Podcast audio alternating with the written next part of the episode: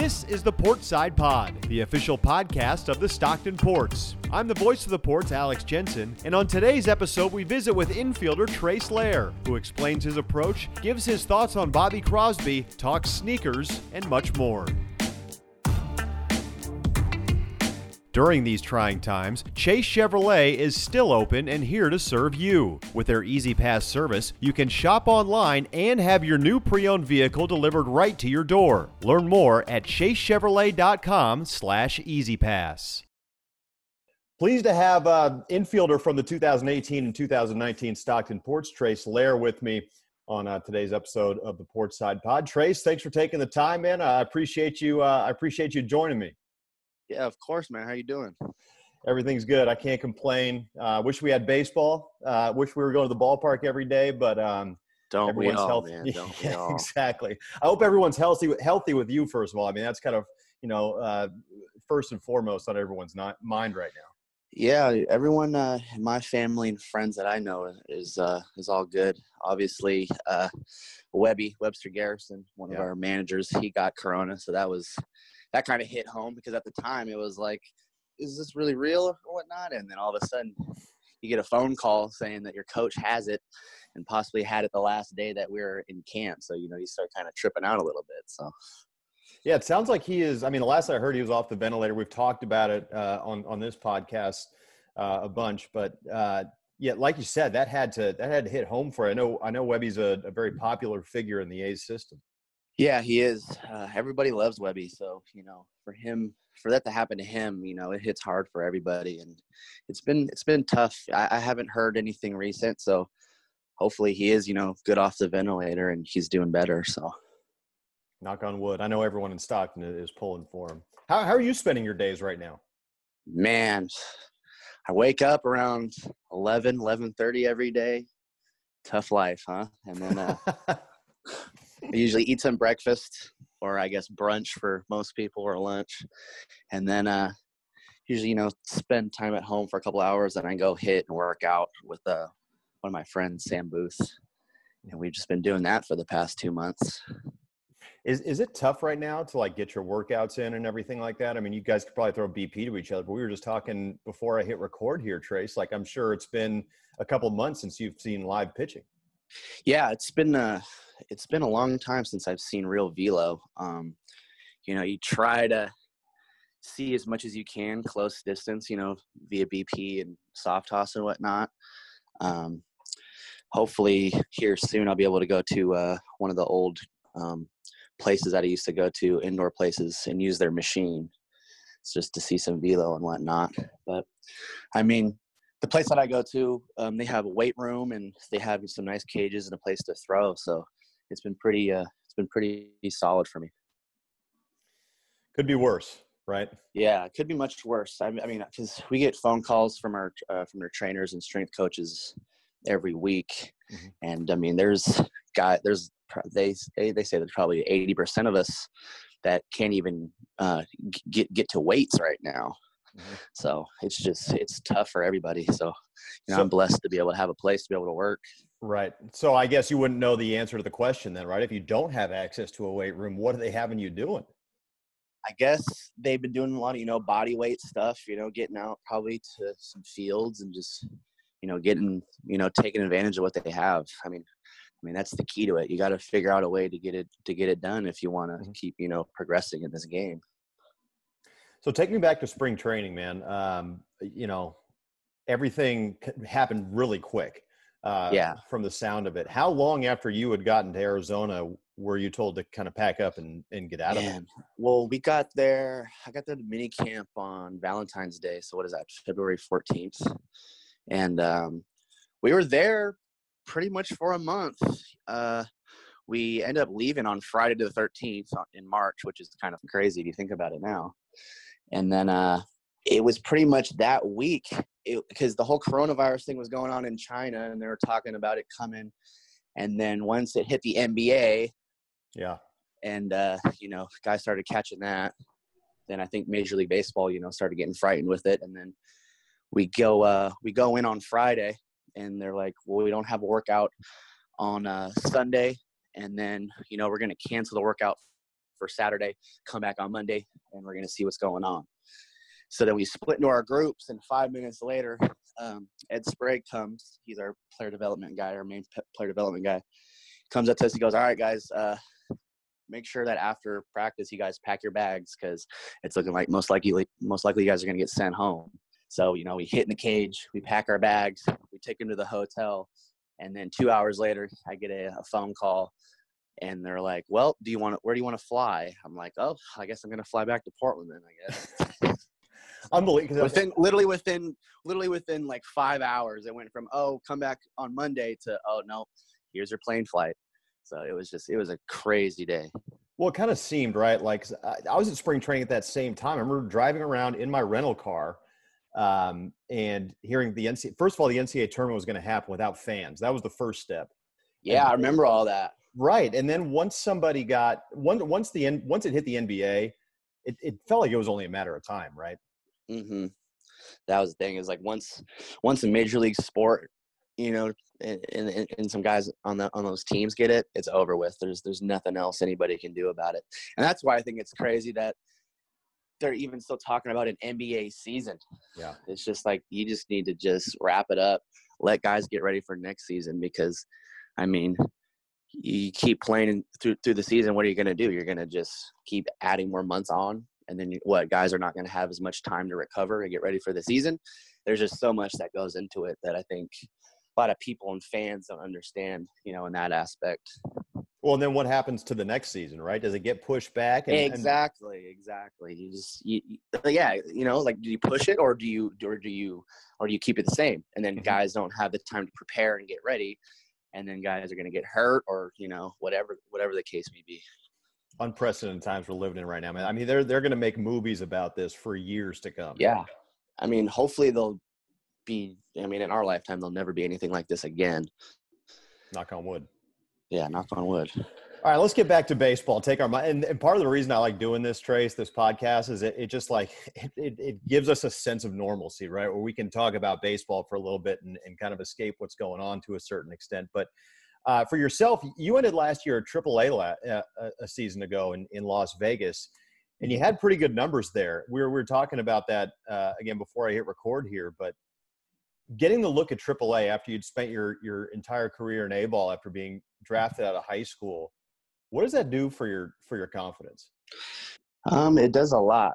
Um, especially considering the fact I would say the first three years, you know, struggled a little bit. I didn't develop as fast as I wanted to, and I don't think the A's wanted me to. Um, so you know, get, getting that getting that call up to AAA last year was a huge confidence boost. It just you know just kind of you know made me uh, realize that hey, like the stuff that I put in this past off season, you know, the strength aspect, the hitting aspect, the throwing, the defense, all that kind of came together, mm-hmm. and uh, they've then they took notice of it. So it was it was huge for me well, not just getting the call, right, but performing the way that you did. I mean, in 15 regular season games, you hit 333 with a couple of home runs.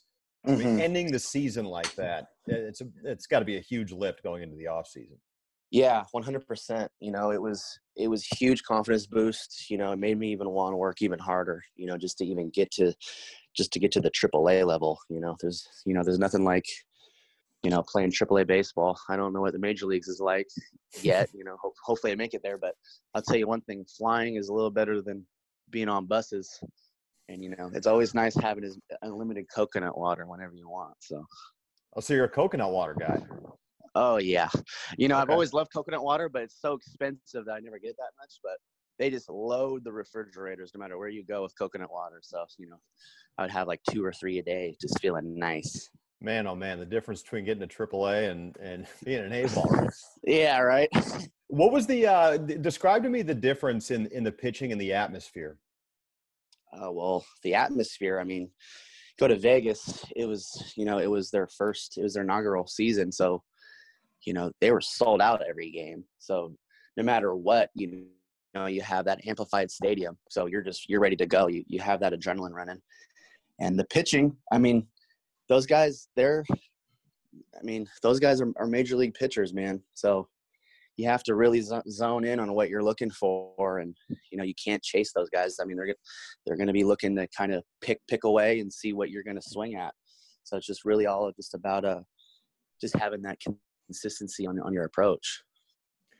What was it like to to kind of go through a, a pennant race at that level? You know, you're oh, it was a step right before the major leagues, and you're and you're going through a pennant race, and you and you won your division title. The, the Aviators mm-hmm. did. Yeah, we did. It was a, uh, it was crazy. When when I got called up, we were in that race, and um, my first game we played there hit, hit a walk off, you know, to keep us in contention. You and, hit a walk off. You know, yeah, my uh, my first uh, my first AAA at bat hit a walk off. Oh my god! Against Oklahoma City. Wow. yeah, so it was uh, it was it was awesome, man. But, what was um, that like? Uh, I mean, I don't really remember much until I got to home plate. To be honest with you, I just I was just we were I think we were down by a couple runs against Oklahoma City, and they had some guy who was like six six lefty that was like 98, and he started me off with two uh, sliders for balls, two and zero. Oh. I think he was running on first and first and third, so I was just trying to shoot the hole, the four hole, get my head out because the guy throws, you know, 98 from the left side. Mm-hmm. Tries to throw a slider, he left it up, and I just top handed that thing out, out of there, and the rest is history. I mean, I can't think of a better way to endear yourself to your new teammates.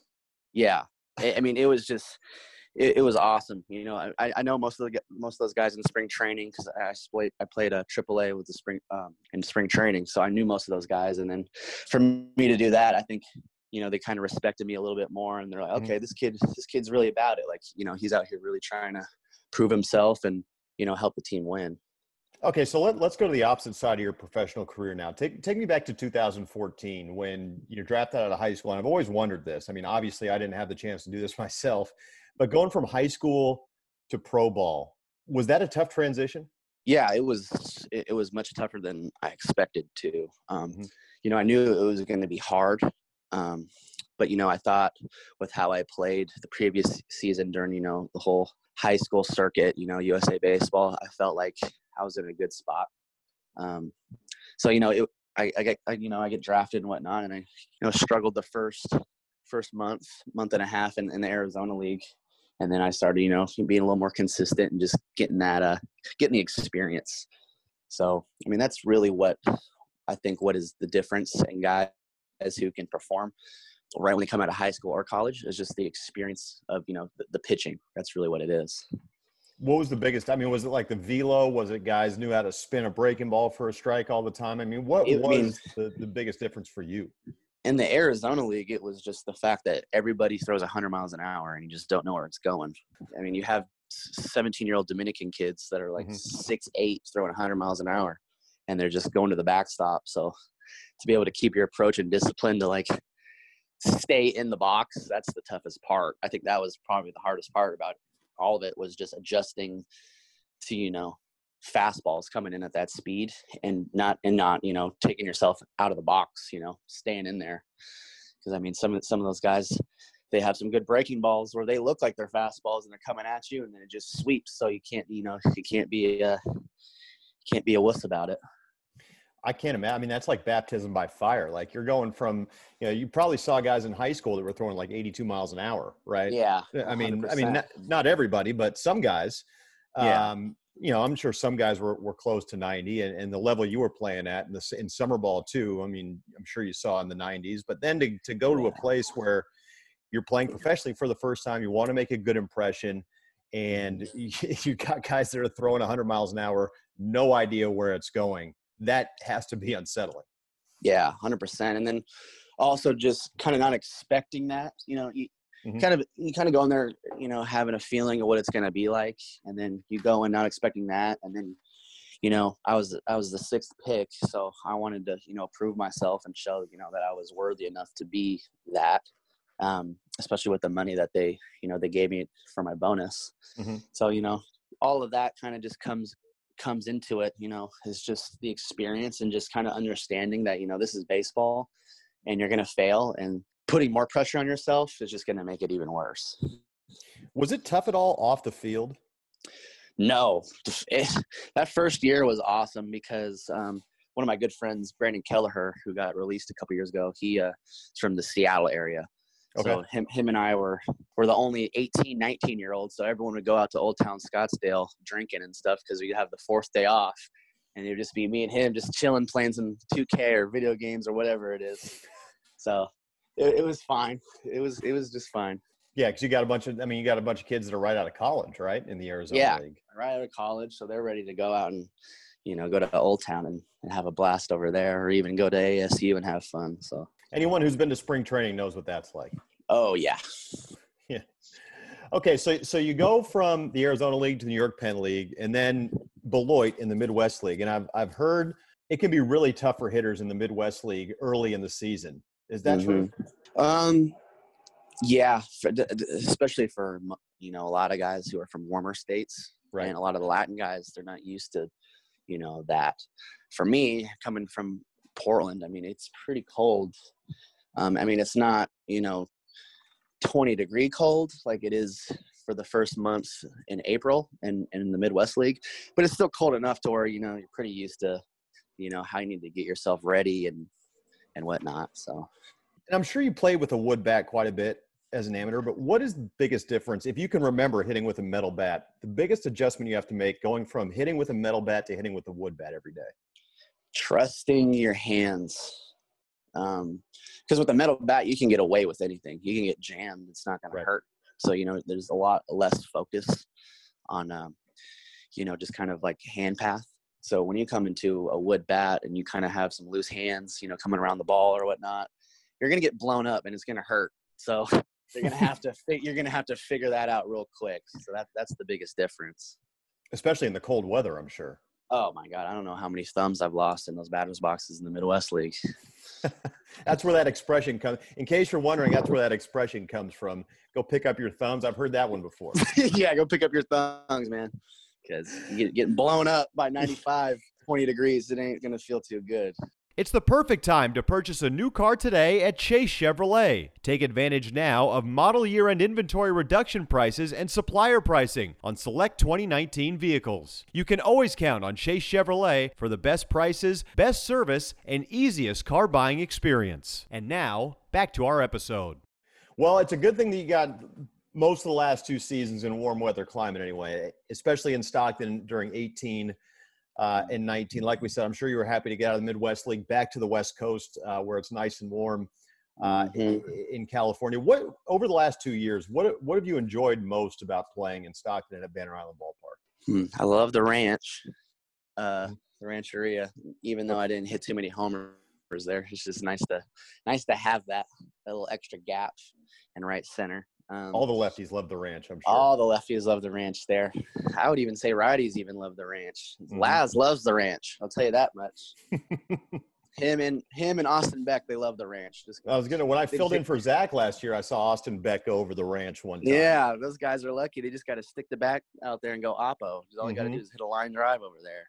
But uh, but no, it uh, I mean, also what I, I love is also just being on the West Coast. Just being, you know, anything to me on the West Coast is home. I got I have family and friends, you know, live everywhere. So it was nice that uh that my that my family could just dri- they could just drive or they could just fly into Sac and they could just be there for you know whenever they wanted to and they could just leave. It's it's a lot easier going to Stockton or you know Lake Elsinore or Rancho than it is you know going to Beloit or Cedar Rapids. The travel was had to have been easier for Oh players yeah, too, right? I mean you just yeah you just you, you're either going over to San Jose or you know you're taking I five somewhere. I mean that's pretty much what it is unless unless you're going to uh, to Visalia. I mean other than that it's just a straight it's just a straight drive down to the south. So much easier.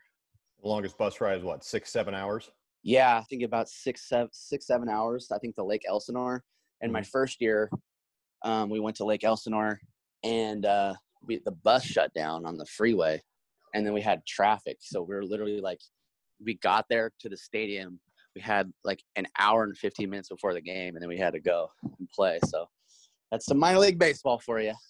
I can't wait. What was so? Was that an overnight trip? I mean, did that bus get get stuck no, in the we rarely we rarely would take uh, overnight trips. Usually, um, it's in the morning time, so we would leave at five o'clock in the morning or whatnot. Okay. And we were supposed to get there, I think, at like one or two, two thirty, something like that. And then we ended up getting there at like 4.30, 4.45. So what what's the preparation for you like as a player? Because you, I mean, you you don't get to take batting practice, right? I mean, you're, you're just in the Mhm. cage hitting off tees. Uh, yeah, tees and soft toss. For me, those are usually my best days. Travel days. I, I'm a freak. There's most people who hate travel days and you know their legs don't feel good you know it's just traveling people don't like it. Me i don't know what it is.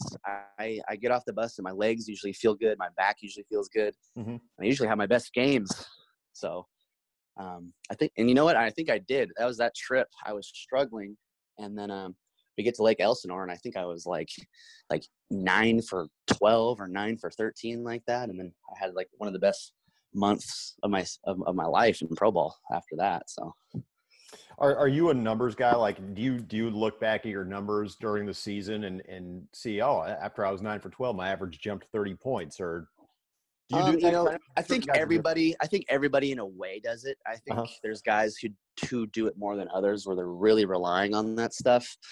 Um, personally, me, I'm more of like hard contact, um, you know, quality at bats because I feel like if I if, if I make a good hard contact that means that my quality at bats are good and that's what you know that's what they're what they care about is how many times how, how many times consistently can you put a professional at bat? That's that's the that's the key for for everybody to to start understanding. I mean i'm sure there's going to be some younger listeners and it's you just need to find a way to become the most consistent professional hitter that you can be. Well the numbers are going to follow that too right? I mean mm-hmm. yeah. exactly. If you if you're worried about hard contact and you know staying with your approach the numbers will come if you have the right approach and and what pitches you're looking for um, last year um, probably I wasn't playing too much in May, and um, so I had a lot of time um, on Oasis, which is our our video thing. You know, has all of our you know scouting data and all whatnot, and we're able to um, take the cruiser of the mouse, and we're able to pick a box on the strike zone, and you can put in you know uh, exit velo. So what I did last year was like, you know what? If I just put a decent swing and I hit the ball 85 miles an hour, you want to hit the ball 90, but let's just say if I just put a decent swing, hit the ball 85, and I look at this zone, which is middle away, which would uh, which was what I was looking for earlier in the season. I was only hitting 259 or whatnot. I'm like, whoa, that's weird. I feel like I could really hit the ball good away. Hmm. So I'm like, well, let's see if I can bring this middle in. If I hit the ball 85 middle in, I'm hitting I'm hitting 320. So that changed my whole season. I was like, well, I'm not looking away anymore. I'm looking middle in, and I'm just going to try to put a good swing on it. I'm going to stick with my approach, and then I hit 300. So it just, wow. you know, not it's not necessarily you know always going to be that where you're hitting 300, but if you stick with that approach for the whole season and where your where your hot zones are, you're going to be good. That's interesting, and it kind of brings my mind to you know I've I've heard some guys you know coming up in in high school and college baseball like you know, you'd be able to pick it, you know, you'd be able to get a pitcher's tell or you'd be able to pick signs, pitching signs from the dugout, right? Mm-hmm. And certain guys wouldn't want pitches because they're looking at an area. When you're at your best, mm-hmm. uh, is your approach kind of looking at an area as opposed to looking for a certain pitch? 100%. Um, from, from talking to guys, um, from my understanding, really, um, when you're looking in your zone, it doesn't matter what the pitch speed is. You see it in your zone and you're ready for it and you know there comes a time especially when you're really hot where it's like you're so zoned in to where everything is almost just fuzziness around and you're just take you're just taking everything everything that's you know they're trying to pick pick away at you pick away and you're just taking it taking it taking it and if it's in that zone you just put a good swing on it and the ball's crushed. I mean that's when you're going really good but yeah that's usually what guys are doing. Um, barry bonds and mark mcgwire always talked about you know their hitting windows. So you know you just got to find yours when you're not going well, what, what's what's the key for you to getting back into that zone? My problem is um, I start getting good, and then I want to just I want to hit everything. Yeah. And I think a lot of guys fall into that trap where it's like, oh well, now I'm starting to hit good. Well, now I can touch every single ball, and I'm going to be able to hit. And that's when I start um, starting to fail more. Is when I start going out of my approach and not staying disciplined. So that was one of the biggest things that I wanted to make sure this off season, this past off season, because going up to AAA, I mean, I'm watching these guys that are, you know, they're honing into their zone so well and they're rarely chasing. So you're like, well, obviously, you know, this is something that I just need to keep improving on. It's never going to stop. Uh, what was it like being a part of the no hitter last year? It was awesome. And what's funny is that's not even my first, um, my first no hitter what's crazy is the year before that, pretty much the same guys that were on the team Stockton team last year mm-hmm. on the on the Beloit team the year previously, we threw a no hitter, and Webby was our coach. So and it was started by Bryce Conley too, right? And it and it was. so that's that's number two for you. Yeah, number two for me. So all I need is a perfect game, and uh, I'll be chilling got to complete that uh that that that trifecta check off every box right? Yeah as long as we don't get a as long as we don't get no hit or you know perfect game against us we're all good with that. And what's funny is we is uh, i think for the past i think three or four years i think four actually i think it's been four years i've been a part of a of a no hitter somehow some way whether it was against us or we gave it to somebody. Each of the last four years? Yeah it's crazy.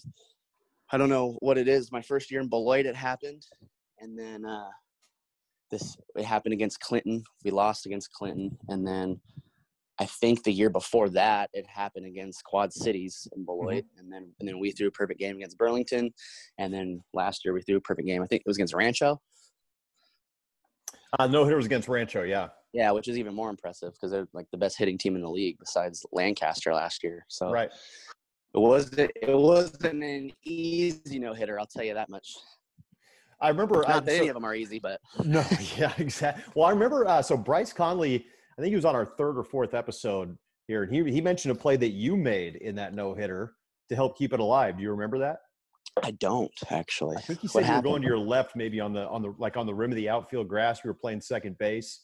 Mm-hmm. Um, and I, you know, once he once he told me the story, I vaguely remembered it. I was, I, I thought, I'm, I'm, sure you have so many plays, Trace, throughout the course of a year. They all kind of meld together uh, to a certain extent. But uh, I thought it'd be interesting to see if you remembered it.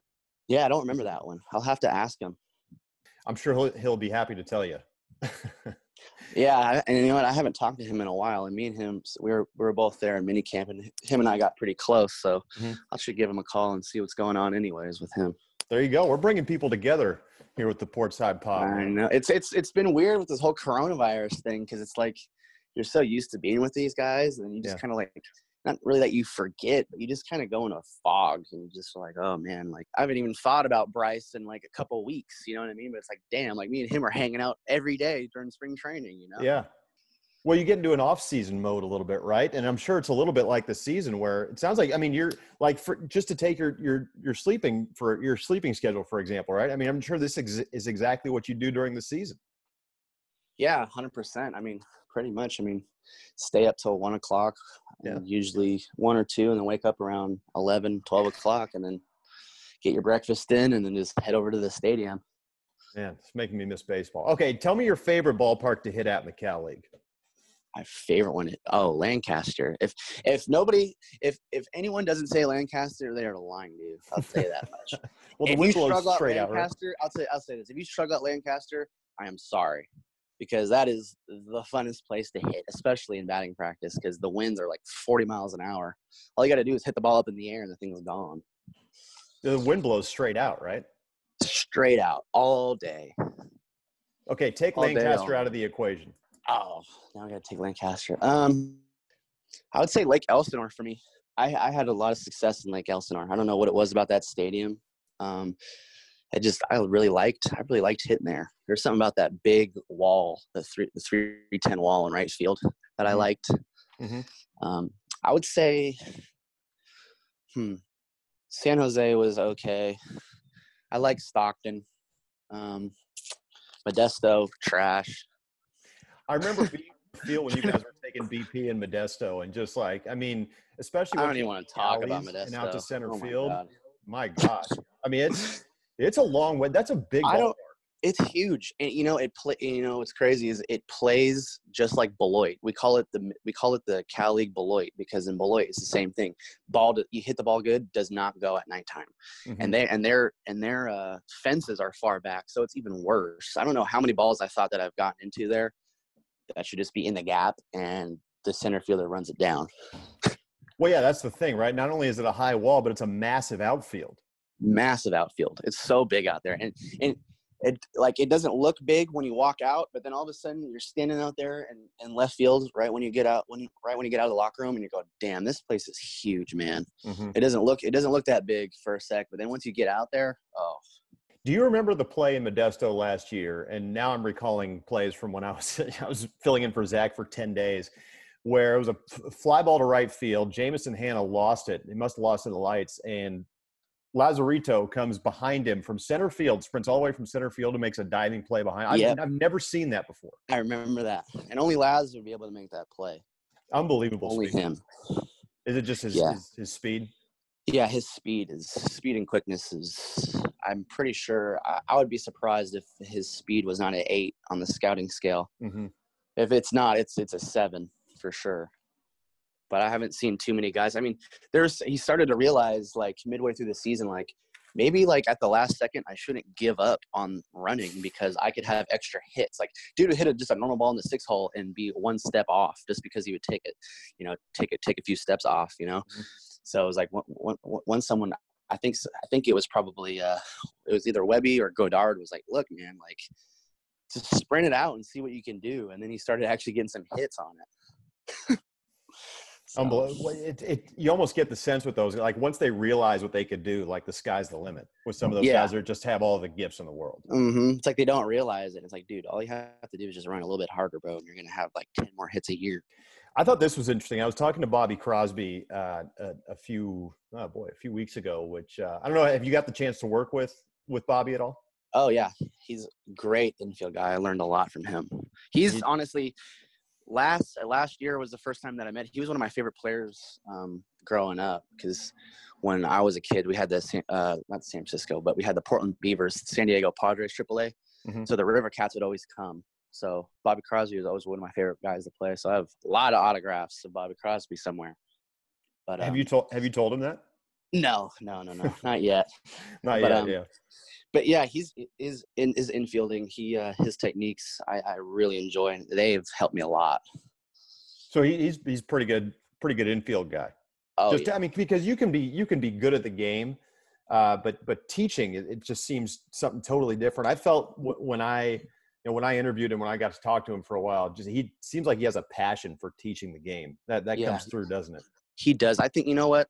All I think all of those guys have a big passion because, you know, it's hard for players, but I can't imagine being a coach either and having to wake up at five o'clock in the morning to go to you know player meetings and then having to coach, and then, you know, be there all day during during the you know the hot you know spring and then after that you have another meeting and these guys don't get done till you know, I think like six o'clock at night. So their mm-hmm. their days are so long. You got to have a passion for it, right? You have to. he was uh, so he was telling me about the the loyalty in the A's system and how there are so many guys that have either played in the big leagues with the A's or played in the minor leagues with the A's uh, that come back and coach that. Um, you know, Billy Billy Beane and, and David Forst want guys like that to come back, uh, and not mm-hmm. necessarily to a fault. Guys are that that you know are good at teaching the game and and you know um, it, does that benefit you as as a player in your development to have guys that have been in the A's system that kind of know the A's way? Um, yeah, a hundred percent. I was literally just about to say that the, A's way, and that's how the A's want to keep it. So you know, they, they usually don't hire you know um, coaches um, from other teams. You know, we got um, Scott Steinman from the Mariners. Um, mm-hmm. Other than that, they're always ex players or ex coaches that you know have been in the organization for you know countless years.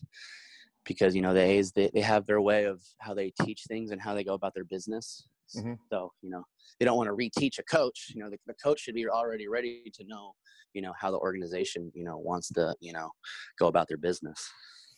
I'm sure that also lends to like the the atmosphere in the clubhouse because uh, you know I mean it's well documented in the big leagues how the A's have like a loose clubhouse, right? But mm-hmm. what I've learned is it's kind of the same in the minor leagues. Uh, is that oh, true yeah. in your experience? And you think that's unique in minor league baseball? It is very unique because there's a lot of guys who come, you know, from different teams, and these guys show up to the field in their button-down shirt and jeans, and you're like, dog, you don't need to wear that.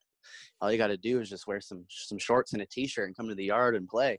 And they're like, really? I'm like, yeah. And also, you don't even need to shave every day, bro. You can you can have a beard on this team. And guys love that. I remember getting to college and having to shave every day. I hated it. And I can't grow anything. I just hated shaving every day. yeah, just the stubble.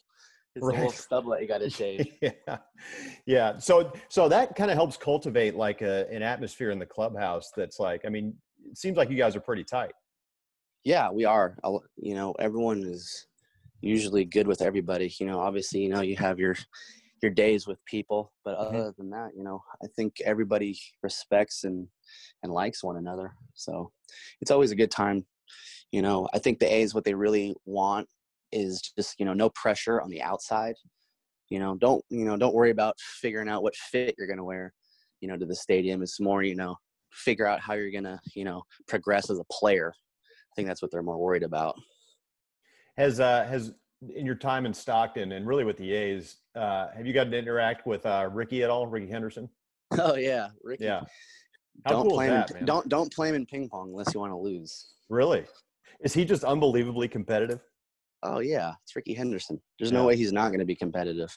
And you know, even if he loses, he's still going to be talking that. So you better be ready. I love it. He was my favorite player growing up yeah, he was my dad's favorite player too. So had to the first time I met him, I had to get an autograph. It felt weird, but I was like, "This is from my dad, I promise." it's not started, for me. He started, he started laughing. Do you think? Do you think that he kind of invented swag in baseball? Oh yeah, I would say so. I mean, who else was rocking lime green batting gloves? With the little the collar pop after. Yeah, you know, I mean, yeah. Nobody um, was doing stuff like that. I would say I'd probably say him and Griffey were definitely the pioneers of the swagger. I uh, so at spring training this year, uh, a quick story for you from me. I don't think I've told this yet, um, but I'm I'm walking out of the A's radio booth, and I open the door, and Griffey is staring me right in the face. Oh, it was man. it was it was unbelievable, right? So he asked me where the TV booth was. I, I was taken aback for a second. You know, I was mm-hmm. not expecting to see Ken Griffey Jr. staring me in the face. And he asked you a question too, and you're like, uh. yeah, exactly. Yeah, yeah. I got to talk to him. Think about it. Yeah, that's even that's even better. So he knows I exist now. Ken Griffey Jr. knows I exist. There you go. You should try to get him on the podcast. I should. I should. Hey, remember me? You saw me at the. Uh, that one time I guided box. you to this place. Yeah, remember you asked me where the uh, where the TV booth was. I pointed to my left. You'd be like, uh, "This guy's on drugs." hey, speaking of icons, and we'll we'll end it with this one. I, I know that you've uh, we got to talk about this last year during batting practice, but you you rock Jordans right when you play. You, Yeah, yeah. I uh, was rocking the Jordan ones last year. I remember the red, white, and blue ones. Yeah, the red, white, and blue ones, and then I had some uh, there were some black and blue ones, and they were uh, they were they were good to wear, especially for me. I had uh, toe surgery a couple years ago on my big left toe, so it's hard for me to find cleats that are able to stabilize my toe, you know, mm-hmm. the right way without it hurting. And those ones, I put them on, and I was like, oh man, these are it. So I, I wore those all season. I forgot that Jordans are so comfortable. So comfortable. People forget them. Forget about that too. So, uh, do you have a favorite a favorite pair? Are the ones are the ones that your favorite? My my favorite no, my favorite uh, my favorite are the Jordan 12s flu games. They're the the black and red ones, and those are yeah. the first ones I ever had. My dad my dad got them from like Goodwill or something when I was a kid. So those are my favorite ones. And then it goes 13s, 14s, and then 8s. Those are I, those are my favorite ones. I think the 12s might be the most underrated Jordan shoe there is. 12 it is. People talk about the 11s, talk about the 3s, the 4s, the 1s obviously, which are all fantastic. But the 12s are they're up there. They are. And the thing with the 12s too is like if you get them in the all black too, like you could wear them pretty much to anything. Like they're so clean mm-hmm. that you could that you could wear them to a wedding damn near. Have you done that before? For prom, I uh, I think I wore a pair of uh, Crazy Eights. That's what I wore. Some Kobe Crazy Eights for prom. That's what I wore. so, so you're a sneaker guy. Um, sometimes I go through my phases. I'll go through a phase where, like, for a year, all I do is want shoes and new shoes, and then I'll go like two years and not buy a new pair at all. So mm-hmm. probably, mm-hmm. probably after my birthday, which is coming up this Saturday, I'll probably be in new shoes again randomly. It's oh, Gemini season. Gemini season. So, so my other side's got to be turning on here. Give me uh, besides those, besides those twelves. Give me like the the pair of, the new pair of shoes that you bought that you were like, man, I, I can't believe I have these finally. Oh well, okay. Well, ever heard of Tracy McGrady? I oh got yeah. These blue. I got these blue joints right now. The all blues. These. Oh, there you go. I remember those. Yeah. Uh huh. Those are the ones. So Right out, outside of Jordan, are you, you you like the Adidas? Um, to be honest with you, not really. There's only a few. There's only a few Adidas that I that I enjoy. Okay, that that being one of them. That that being one of them. I like the Kobe's, and then I I kind of like some of the um some of just like the training shoes that they have.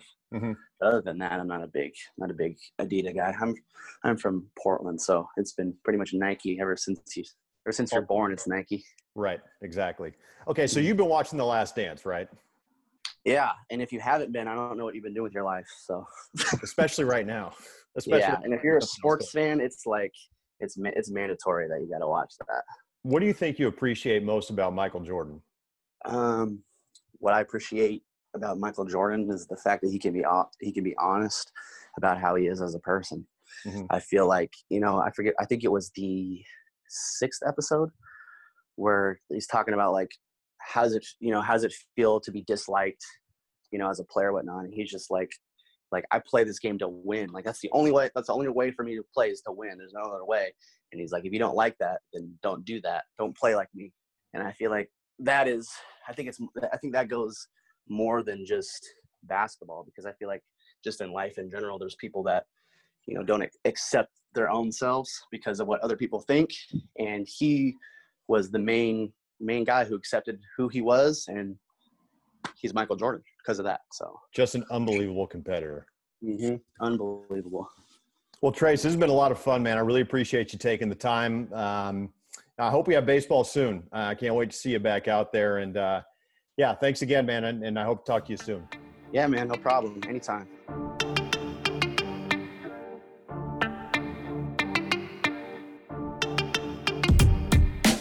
Thank you for listening to this episode of the Portside Pod. If there are topics or interview subjects you'd like to hear on future episodes, tweet at me at ajensen86. The Portside Pod is available on Spotify, Apple Podcasts, and other platforms, as well as at our home, anchor.fm slash Stockton dash ports. You can also visit the Ports website at stocktonports.com and follow the Ports on Facebook, Instagram, Twitter, and other social media platforms. Until next time, I'm Alex Jensen. Please stay safe, and we'll talk to you on the next episode of the Portside Pod.